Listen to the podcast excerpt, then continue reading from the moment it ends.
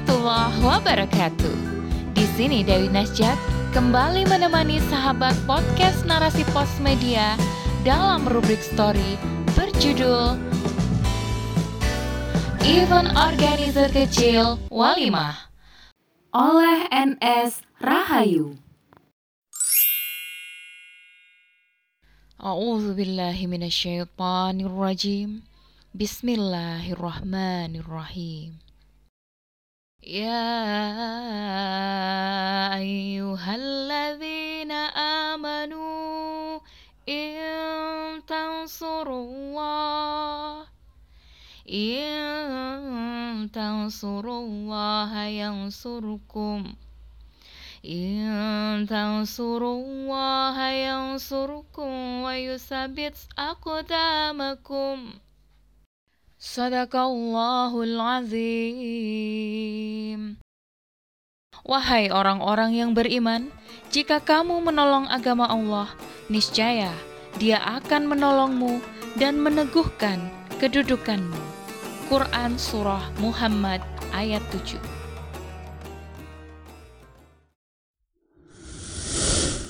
Dua pekan sebelum Ramadan 1442 Hijriah, saya kedatangan tamu saudara satu pengajian. Maksud kedatangannya sudah bisa saya duga, karena sebelumnya sudah diberi bocoran oleh seorang ibu pengajian yang lain tentang informasi tersebut. Atur-atur ngunduh mantu, atau mengundang secara khusus hajatan manten laki-laki karena putranya bertemu pasangan hidupnya dengan proses ta'aruf. Sebut saja Bude Tinah namanya. Dia seorang petani tradisional sederhana yang tinggal di pinggiran kota. Butinah ini sosok khusus dalam pandangan saya. Meski dengan pendidikan yang tak tinggi, namun beliau orang yang suka memberi, baik hati dan istiqomah dalam belajar memahami Islam tampak dari intensifnya dalam mengikuti kajian-kajian. Rasa ingin tahunya tinggi, dan yang membuat bangga adalah semangatnya untuk meneruskan ilmunya pada orang-orang yang ditemuinya. Jika awalnya orang tak menghiraukannya, perlahan tapi pasti beliau mulai disegani di lingkungan sekitarnya, karena lisannya selalu menebarkan kebenaran. Uniknya, Di mana pun tempatnya, beliau menggunakan bosok kromo atau bahasa Jawa halus kepada setiap orang yang ditemuinya. Sehingga orang yang mau marah pun tidak bisa mengeluarkan kalimatnya karena sulit menyusun kalimat kromo untuk menjawab. Perubahan itu membuat keluarganya satu persatu mengikuti langkahnya untuk lebih mengenal dan memahami Islam lebih dalam. Mereka ingin hidup dalam aturan Islam sepenuhnya, Meski sering berlawanan dengan kebiasaan di lingkungannya tinggal, Butina tidak pernah surut. Termasuk kedatangannya ke rumah saya, tak lain untuk mengeluarkan keinginannya agar bisa melaksanakan walimahan syari. Bu, minta tolong untuk membantu pelaksanaan ngunduh mantu besok, hari anu, tanggal anu. Saya pasrah bongkoan pintanya pada saya. Saya tersenyum. Tapi pikiran dan hati beraduk seperti rasa rujak ke mana-mana. Manis, asam, pedas, campur jadi satu. Meskipun sudah sering menyaksikan pernikahan syari, tapi belum pernah terjun langsung menangannya sendiri. Dan sekarang akhirnya harus terjun langsung juga. Bude maunya walimah yang bagaimana? Tanya saya. Dipisah, Bu. Kamu laki-laki dan perempuan dipisah, jelasnya. Oh, enggak Bude. Bude harus siap dengan segala aturan syariat, nggih. Di tengah lingkungan yang belum familiar dengan resepsi pemisahan sempurna. Pripun? Bude siap? Jelas saya.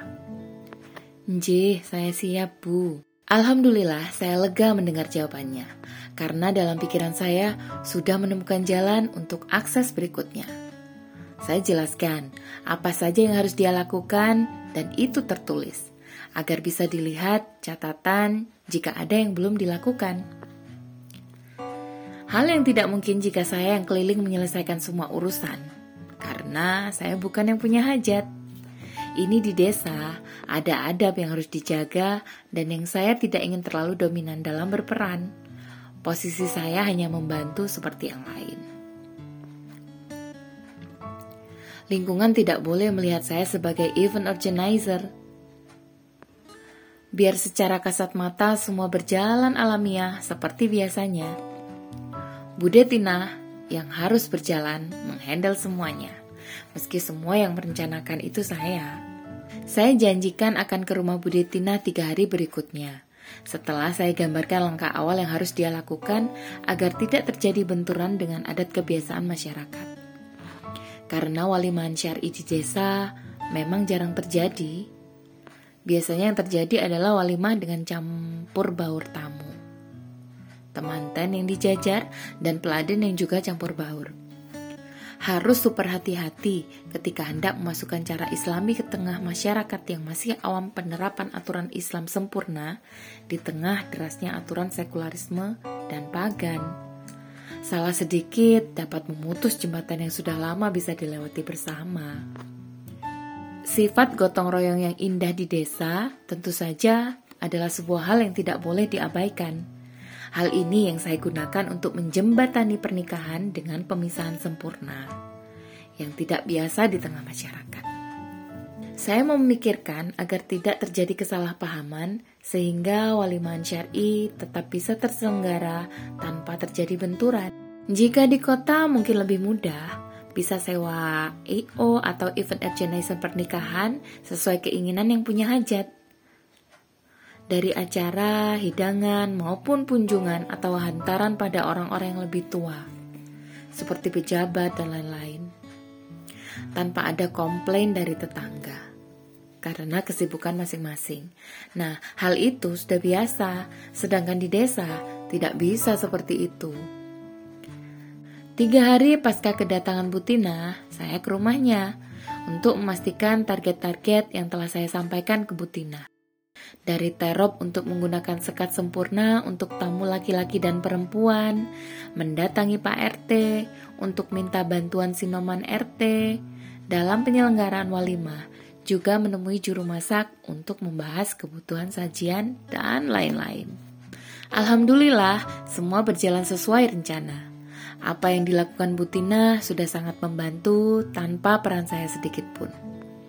Saya hanya memberi konsep, Tinggal 40% yang harus dilakukan yaitu memastikan semua berjalan sesuai seperti yang kita inginkan. Semua dilakukan sebagai bentuk gotong royong yang masih kental, saling membantu, prinsip itu melekat. Jika lingkungan tidak dilibatkan, justru memungkinkan terjadinya benturan. Agar bisa menjadi mudah, ya kerjasama, hanya butuh komunikasi. Memang semua harus terkontrol dan terhitung agar tidak ada kesalahan. Meski masih ada beberapa kekurangan, tapi masih terkendali. Akhirnya, dua hari sebelum hari H, saya harus muncul memastikan semua terkendali. Bukan sebagai event organizer, tapi rekan pengajian yang sedang rewang. Jikapun ada yang tahu kalau konsep semua itu adalah pada saya, itu hanya orang-orang tertentu saja, karena saya harus menemuinya. Sambil mengupas kentang, berbincang dengan juru masak, memastikan tercukupinya semua kebutuhan agar tidak sampai kekurangan sajian. Kemudian, bersama Butina dipertemukan dengan pemasang terop. Diskusi posisi tamu laki-laki dan perempuan terpisah sempurna, termasuk menjaga jarak kursi tamu hajatan karena dibatasi hanya 100 orang tamu. Mengingat masih masa pandemi, sampai dipahami semua. Sekaligus Pak RT dipertemukan dengan saya dalam membahas bagaimana seharusnya peladen bisa membantu kelancaran walimahan syari. Saya jelaskan bahwa tamu laki-laki peladen laki-laki, tamu perempuan peladen perempuan.